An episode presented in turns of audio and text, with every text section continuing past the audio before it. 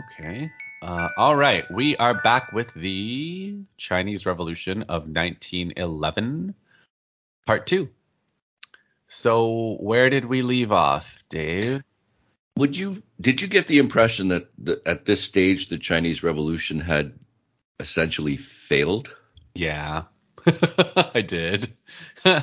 because um because Sun Yat Sen, it's like the way that uh, the way that Chesneaux and and his co-authors write in the book that I was using the the three volume book about China from the Opium War to the to 1976. He kind of says Sun Yat Sen had a kind of incoherent um, ideology and a and a party that wasn't very well organized, and then yeah. Yuan Shikai had pretty much the military, the only military force, but he was completely in hock to the Western powers. So it's either way, it's gonna. There's nowhere. There's no nowhere in there are you gonna get to a national uh, movement like Japan. You know, like a, a, a powerful country like Japan has, which is what they're trying to get. To. Yeah. So in a sense, rather than Chinese Revolution Part Two, this is uh, how far back are we going? Uh, yeah. Right. Maybe, the forces yeah. of reaction have pretty much drawn a line. Yeah. And uh, how do you make progress against that? You you you almost need to start a new revolution. Yeah. But you can also lose anything you have gained, and that's what this episode is largely about. Because they had to deal with Yuan Shikai. This is his game now. So we left him uh, basically having yeah, there's a, a, line drawn across China, north and south.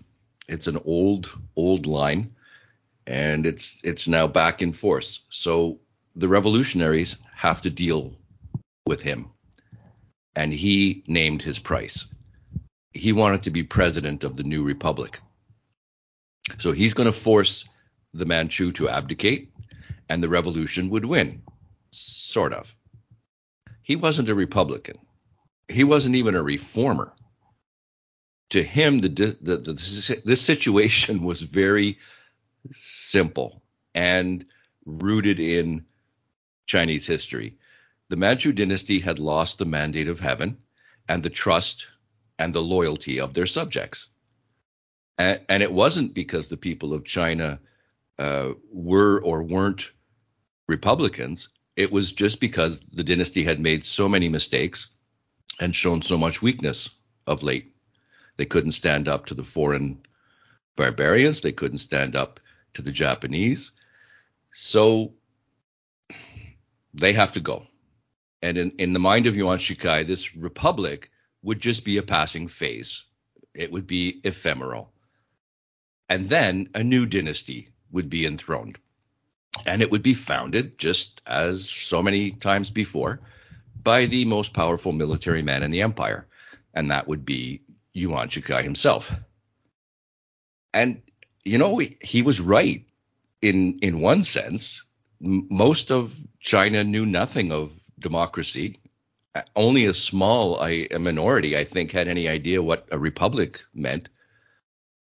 But he was wrong too when he came to the conclusion that that meant they would all accept a return of the old pattern of you know empire of, of uh, authoritarian monarchy. And he was really really wrong when he thought that they would rally behind him as emperor. But he went ahead with his plan anyway. So he arranged the abdication of the old dynasty. They had no power uh, and they had no money because he had seized the imperial treasury yeah, so he had one main opponent to getting the em- emperor to voluntarily abdicate. Uh, it was a general named General Liang Bi. Uh, and they had an imperial conference where Yuan was there, and this general Liang Bi was there uh, in Jan- on January 7th, I believe 1912. We're now talking, yeah. And it, wouldn't you know, Dave, uh, General Liang Bi was assassinated by a bomb thrown by a revolutionary just a couple of days later, um, which is a which is a stroke of luck for Yuan Shikai that continues. A lot of Yuan's enemies seem to be seem to fall to assassination at just just the right time for Yuan Shikai. Convenient, yes. Amazing, amazing luck. Yeah. So he convinced the regents that there was no hope in further resistance and that he could arrange satisfactory terms for them. The emperor and his court would retain their titles and their status, and they could continue to occupy the imperial palace, except for a few ceremonial halls. And the emperor could also keep the summer palace as well. Uh, all of this he could keep as his private property, and he would receive an annual pension of $4 million, which is pretty stupendous uh, at the time. So the abdication and the establishment of the republic took place on February 12th, 1912. And it's curious, there was no official recognition by any European power. I thought Yuan was, you know, their kind of guy, but they withheld recognition. A day later, uh, Dr. Sun resigned as provisional president, and on the 15th, Yuan Shikai was elected in his place. One of the terms of the agreement was that the capital would be moved to Nanjing in the south, where the Republicans were strongest. so they sent a delegation to escort the new provisional president to the new capital. Uh, four days later, in the middle of the night, there was uproar in Beijing shooting, fires breaking out. Uh, the army had mutinied. They were sacking a quarter of the city uh, near, wow. but but not. It seems like the yeah, Yuan Shikai clearly can't move under these circumstances. Right? No, no, yeah. and the outbreaks were close to the well, not too close, but close to the foreign legations. My goodness.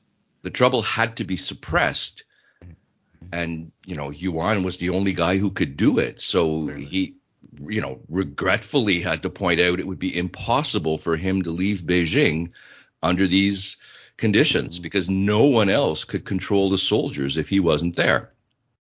I mean, now we're we're treating this a little sarcastically, but it was clear to everybody that he never meant to leave Beijing and that he had inspired or or permitted his men to go on a rampage. So now you have two seats of government. The Republican Council is in Nanjing, but the president is in Beijing. The council were organizing for the election of the first parliament, the, the Constitutional Assembly. Sun Yat sen was not leading this endeavor. He, I, he wasn't really interested in the form of government. His goal had always just been to topple the Manchus. So, job done and, and he left the political program to one of his ablest followers, Song Jiaoren. Yep. yep. And Song organized an open parliamentary party called the Kuomintang. That's a, a name we will hear again in future. The Nationalist Party. Now, Yuan is worried the election might not go the way he envisioned, so he countered by forming his own party, the Republican Party. And the rest of that year passed in political maneuvers. Uh, the army was not disbanded. The government was short of money, and there had been no major reforms in the administration. The main uh, changes were in names and the growing number of provincial governors who were military men rather than civil officials. Many of the civil officials had resigned.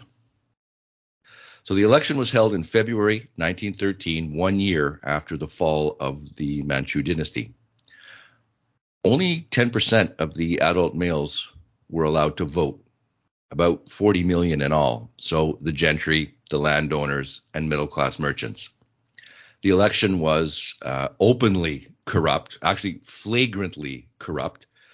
Votes were offered for sale on the stock market and freely purchased but it was still a big victory for the Kuomintang. They won 269 of 596 seats in the House of Representatives and 123 of 274 seats in the Senate. And the majority of the remaining seats were split between three rival parties but you had over 300 small parties that had contested the election. So interesting results despite all of the uh, votes for sale and, and the corruption. So Song uh, Jiaoren now looked to be the obvious choice for the position of prime minister. Uh, during his campaign, he made no secret of his intention to protect the powers and independence of the elected assemblies from the influence of the president. In, in fact, he said that he would limit the powers of the president. Uh, on March 20th, Song was shot twice at the Shanghai railway station. Uh, the lone gunman escaped but was later arrested. And it turns out that he was uh, basically a hitman who had been contracted for the killing by Ying Guixin, uh, a Shanghai underworld figure, with links to Yuan Shikai's regime. So they followed the trail of evidence. It led to the secretary of the cabinet and the provisional premier of Yuan Shikai's government, a fellow named Zhao Bingjun. Uh, so that's not even a fortunate accident. Uh, Chinese contemporary Chinese media sources considered Yuan, you know, the man most likely behind the assassination. But the main conspirators investigated by authorities were themselves assassinated or mysteriously disappeared. So, because of the lack of evidence, Yuan was never officially implicated. Uh, after an investigation revealed uh, telegraph messages implicating Ying Guixin in Song's assassination, Ying attempted to flee north, where Yuan could protect him, but he was killed by two swordsmen while riding in a first class train carriage. And uh, the minister, Zhao Bingjun, was poisoned in 1914. wow. So on, on the Kuomintang side, Chesneaux writes that although it was virtually certain that Yuan was responsible, the Kuomintang had to accept the crime with resignation. The death of Song marked the end of the parliamentary experiment and opened the era of dictatorship. So, yeah, parliament assembled, but without strong leadership, it it basically floundered. Yeah, you can see why, you know, the members would be a little wary about taking a strong leadership position. so they ended up uh, in endless theoretical discussions about the future constitution. One of the few acts that they uh, passed quickly was to vote themselves generous salaries. and meanwhile, Yuan went ahead with his plans. So Yuan has a number of problems, but his biggest problem is financial. Um, the government income from all sources is about 8 million taels. Remember, a tael is a gr- 7 grams of silver. It's like a small silver coin.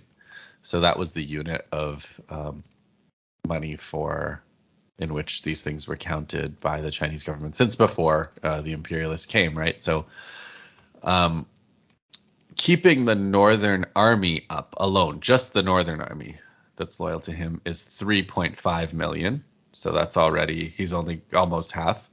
And then repaying the foreign loan is about five million a year. So every year at this rate, he's down half a million taels, uh, and he hasn't even he hasn't even got an emergency fund or anything else that might come up.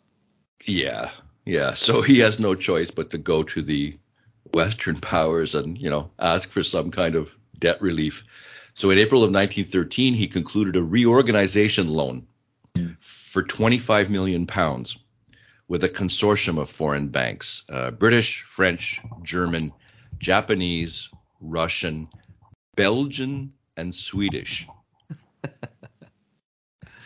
And now, miraculously, the foreign powers approve of Yuan and his government. Hmm. Now, Parliament never saw, never approved this loan and many saw it as a betrayal of the republic. But Yuan had his money now, and that made him independent of parliament, so he could, you know, safely ignore them. Here are some details of the reorganization loan contract. 25 million pounds. 10 million goes to servicing the debt. So right back to the to the powers. Uh, two million to reorganize the salt tax system, five and a half million for current expenses from April 1913 when the loans concluded through to September 1913. Uh, other conditions are that the Chinese government has to appoint, appoint foreigners to all of the key financial posts. So a man named Richard Dayton becomes the head of salt tax administration. Konovalov uh, and Padoux are in charge of the budget.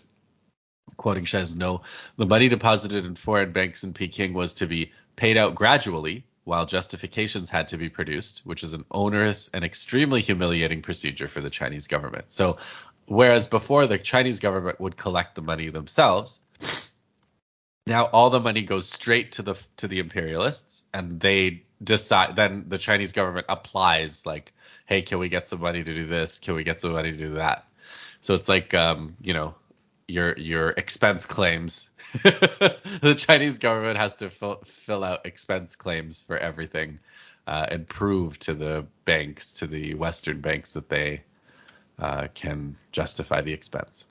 Um, so Yuan's business model is is this, right? He's basically selling more and more of China to the Western imperialists uh, in order to stay in power. And two of the big deals that he makes are Russia, which insists on the autonomy of Outer Mongolia, um, and they've already set up a military garrison there. Uh, and Britain, which insists on the autonomy of Tibet. Um, both of these areas, Outer Mongolia and Tibet, had declared independence back in November 1911. And on uh, October 7th, 1913, Yuan Shikai signs away control of these areas uh, to uh, auto- so-called autonomy, but ultimately Outer Mongolia goes to Russia, Britain goes to Tibet. I mean, Tibet goes to Britain, and uh, and that's how he gets recognition from the great powers. Britain and Russia start, and the rest follow.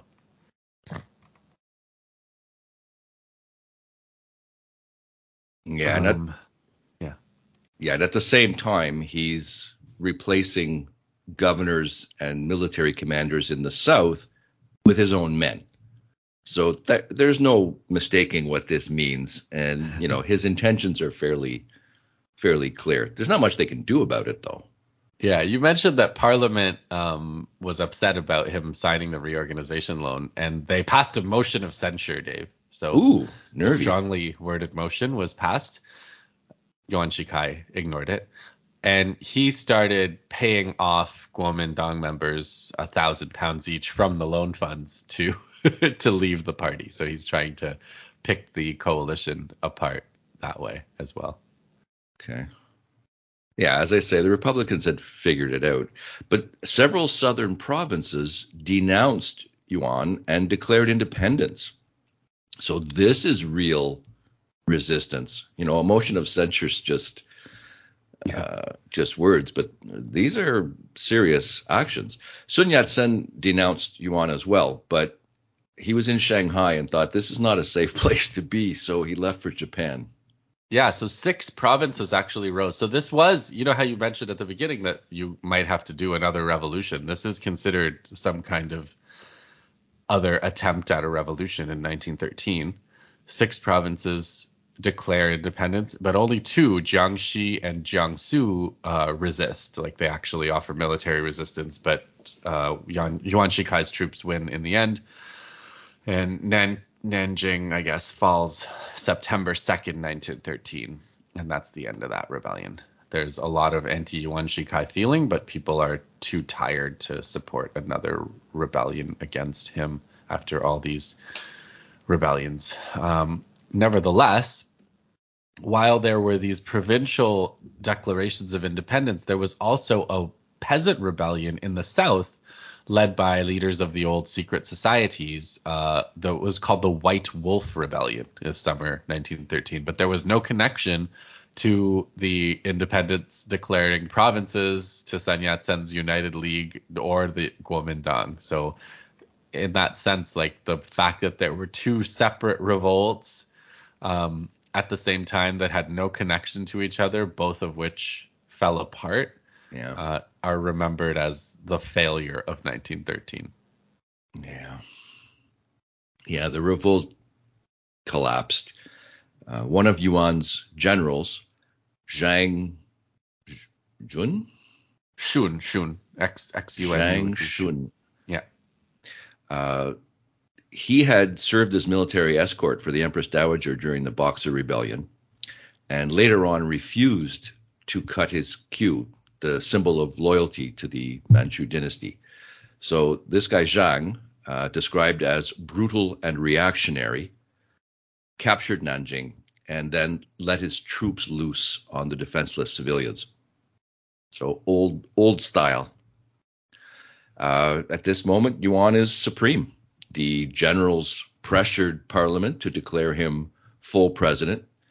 The members met on October 6th. They were denied food and surrounded by a villainous mob. So it was a bit like a papal election from the Middle Ages. Uh, they gave in.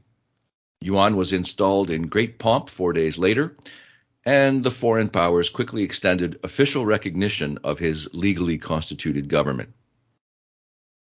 Parliament had served its purpose. He didn't need that anymore.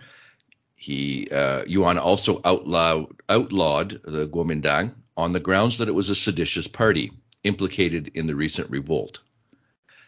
What was left of Parliament didn't have a quorum, so they couldn't meet.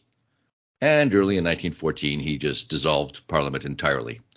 He replaced it with a hand picked council, which on May 1st proposed a new constitution. The president would have all of the powers which the Empress Dowager Cixi had proposed for the emperor in 1908. So if you have all the same powers as the emperor, all you need is a name change right? From president to emperor Yuan Shikai. There's no opposition. The Republicans have fled or gone into hiding. The people appear to be indifferent or, as you say, just weary. Uh, and then World War I broke out, and Yuan offered to join the Allies. And it's really interesting to speculate what if he had?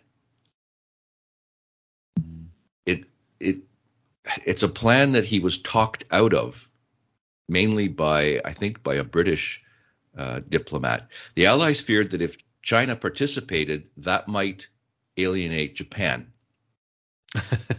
Japan quickly entered the war so that they could seize the German naval base of Qingdao.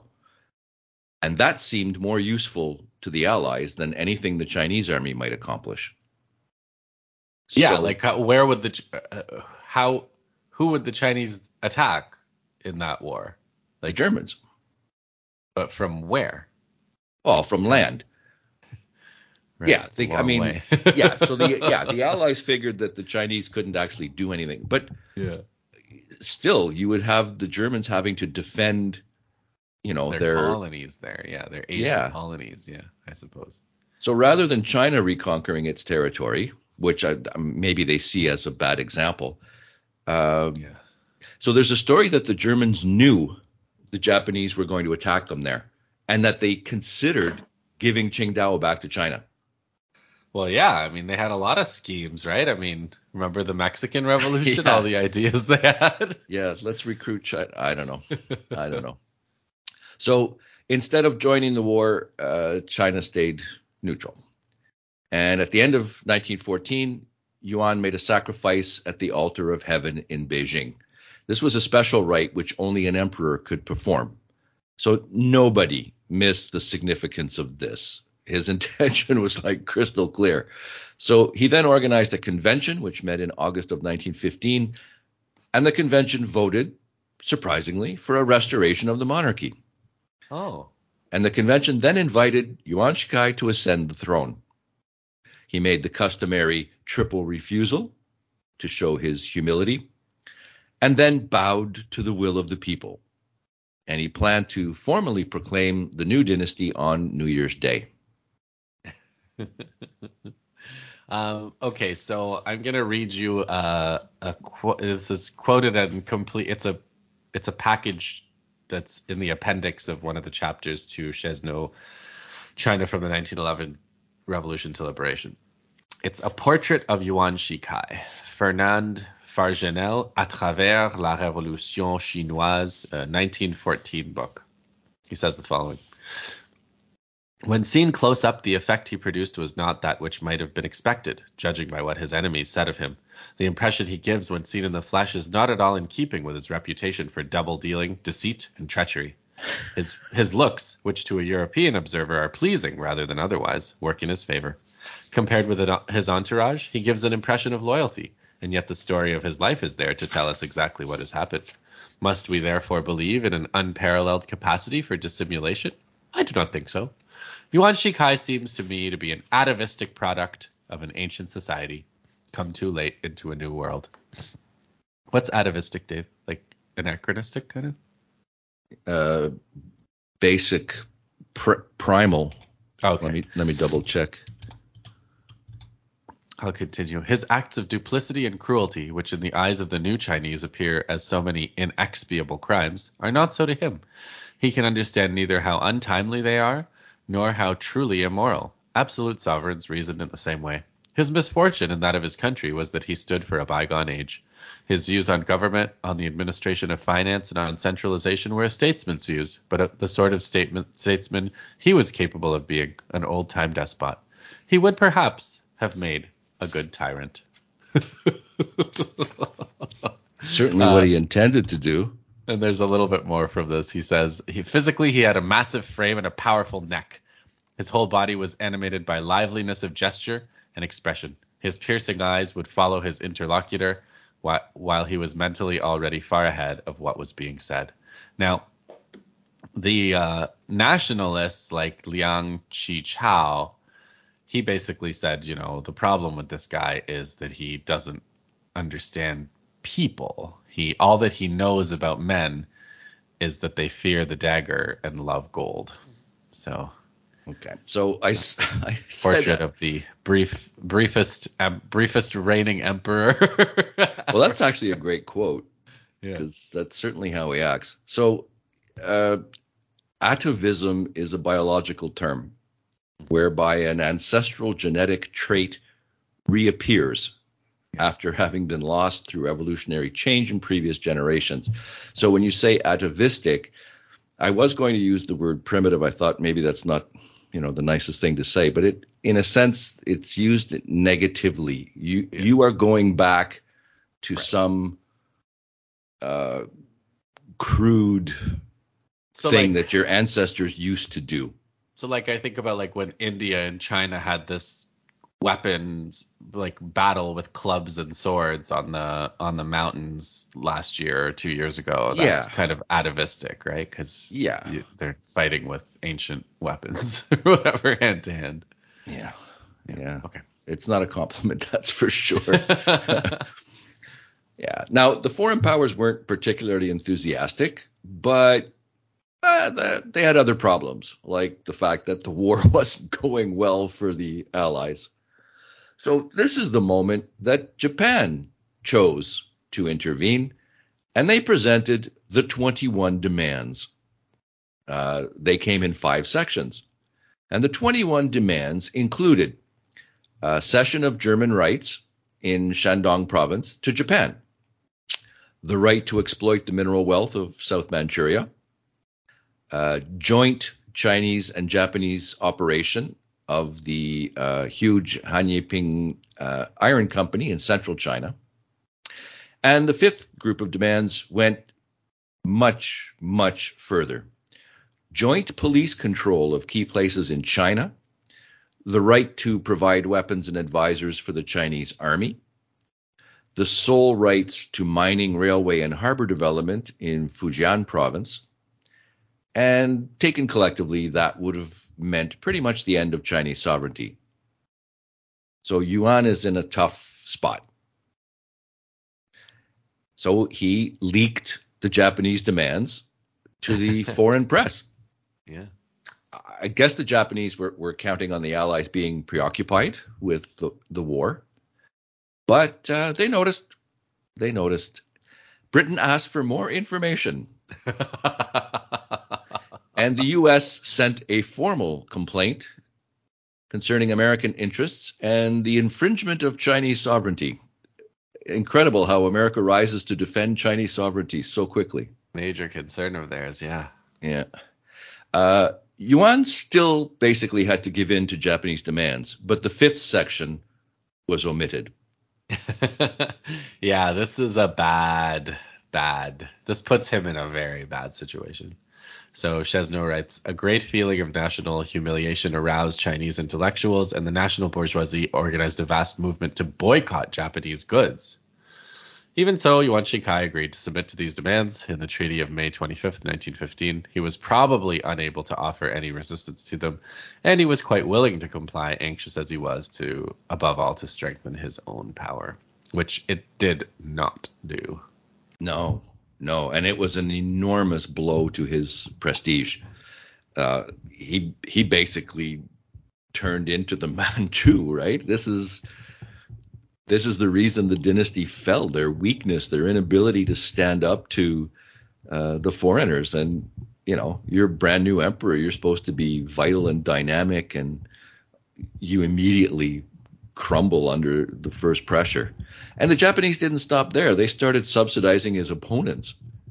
So their ambitions uh, in China have escalated rather dramatically. Uh, this is interesting, right? Because it's like Yuan Shikai is their guy, but they also can't seem to stop themselves from undermining him. Like he gives them everything they that they want, but they they're so late to recognize him. They're so stingy with the loans. They never help him out and and so they generate all kinds of opposition even though it's to their own kind of puppet. Yep. Too greedy. Well, and the Japanese too. I mean, you yeah. got I don't know how many of your demands were met, but yeah, you know, many, many, many. Why not, you know, relax, digest, digest the meal and enjoy it? Yeah. No, got to try to recover the part we didn't get. Um, yeah, the in China, the educated class had been disappointed by the republic, but they weren't ready to return to absolute monarchy, and and especially this one. Uh, yeah, as as your your French Farjenel, beautiful description. Everybody knows Yuan's history. He betrayed everybody, and, and so uh, they're not that keen on him. And his son and heir was uh, unpopular, arrogant, and incompetent. Yuan's aging, his health is declining. None of this looks promising. And the military commanders that he relied on, they were beginning to uh, get a sense of their own power. And they started to get the idea that to be generals in a republic would be better for them than being the servants of a new emperor. So Yuan had never been very strong in the far southwest. On December 25th, 1915, the governor of Yunnan province, not one of his appointees, revolted and denounced the new emperor. Uh, Yuan wasn't too worried. He thought the trouble was purely local and it would crumble like, you know, the other rebellions. But uh, he was wrong. In January, the neighboring provinces joined the revolt. And worse yet, the troops he sent against the rebels refused to fight. And by February, Yuan realized he had to postpone his enthronement until he could restore order. But it was already too late for him. Governor after governor, general after general, they all deserted him. And in a joint telegram, they demanded the abdication of the new dynasty. And he he seems to have been, you know, personally crushed by these defections. After everything I've done for you, well, after all the gold I gave you and all the uh, sticks I, I, beat you with, um, how can this be? But on March 22, 1916, he vacated the throne, abolished the monarchy, and resumed the presidency. Hey, if I change the name, is that okay? But that was not enough for his opponents. The Republicans had dared to return to their stronghold in Canton and the generals knew better than to trust uh, well, they they had turned against him. So you cannot betray the emperor president and then make a deal with him. he he's got to go. Yuan tried to hang on, but he died uh, June 6th. And, and the reason for his failure is really, really simple. Nobody trusted him. yeah. He betrayed the emperor. He disobeyed Cixi, decimated the Boxers, betrayed the Manchu regions, betrayed the Republic. Too too much, too too many betrayals. Yeah. And, and he uh, forgot one of the lessons of Chinese history. The founders of new dynasties had inspired great loyalty, something he couldn't do. So now the Republic uh, fell into confusion and civil war. The generals and the provincial government uh, governors mostly fought for themselves. And China is headed for the era of the warlords. Yeah. Not Oh, not man. good. Yeah, so we'll come back to the to the warlord era during the interwar series, but a couple of other notes. One, interesting because between 1911 and 1915, despite all of this uncertainty and chaos, there was actually some degree of economic development, expansion, modernization. There was a monetary reform. There was a maintenance of the silver currency. Some good advice, actually, from the foreign powers, I think, at this stage at least. Um, I'll get into why I think that uh, in a couple of episodes. We're gonna do an episode on just the gold standard, Dave. There's a there's a whole story of how the gold standard is, t- uh, what do you call it, made responsible, or like people argue that the collapse of the gold standard was also an important prelude to the war uh, happening. Uh, so there were good harvests. Uh, there was lots of silk and cotton. There were new tin mines, iron foundries formed, uh, rice and cotton mills, flour mills. Town walls were torn down, and some inter- entrepreneurial Chinese business uh, people came back from the U.S. Uh, to start businesses, and they were pretty successful in this period. Um, as for the imperialists, they they cleverly used this period to get themselves paid the customs revenues directly into their banks so that they could pay the Chinese government out as needed. So that gives them incredible leverage over whoever is going to be in power, which is why rather than anyone trying to be in power after Yuan Shikai, they just it all just falls apart. Uh, it's interesting how they put so much pressure on China, the Chinese central government, that it collapsed. Um, so 1911 or 1913 revolutions, success or failure? Um, I'd say failure. Uh, we do have a success in 1949, so we can. Uh, that's that's how historians look at it, right? They say, okay, why didn't 1949 happen in 1911? It's kind of like, what did they have going for them in the 1949 version? Uh, and of course, what are the differences between the Chinese, the Communist Party of China, and the Kuomintang or the United League, right? Mhm. Um, and the Chesneaux says the basic mold of society, the exploitation which had hundreds of millions of peasants under the domination of landlords and rural gentry, was not broken by the Republican Revolution. So, in that sense, somewhat similar to the Turkish and Persian revolutions. Mhm. Uh, Chesneaux says the founding of the Tongmenghui or the United League and the 1911 revolution fall into the same general movement, which sparked off the radicalization of the Congress Party of India in 1905, the beginnings of revolutionary nationalism in Vietnam, which he puts in a bracket the departure of Phan Boi Chau for Tokyo in 1905. No idea. I'll have to look into that later. And the young Turkish and Persian revolutions of 07 and 08. So, Right. So one one part is the failure of program. Mm-hmm. There's nothing in there about land redistribution and the peasants, right? Who Yeah. are the majority. Yeah. So that that's a failure. And then letting the revolution be led by military men. yeah, yeah. Uh, another another weakness.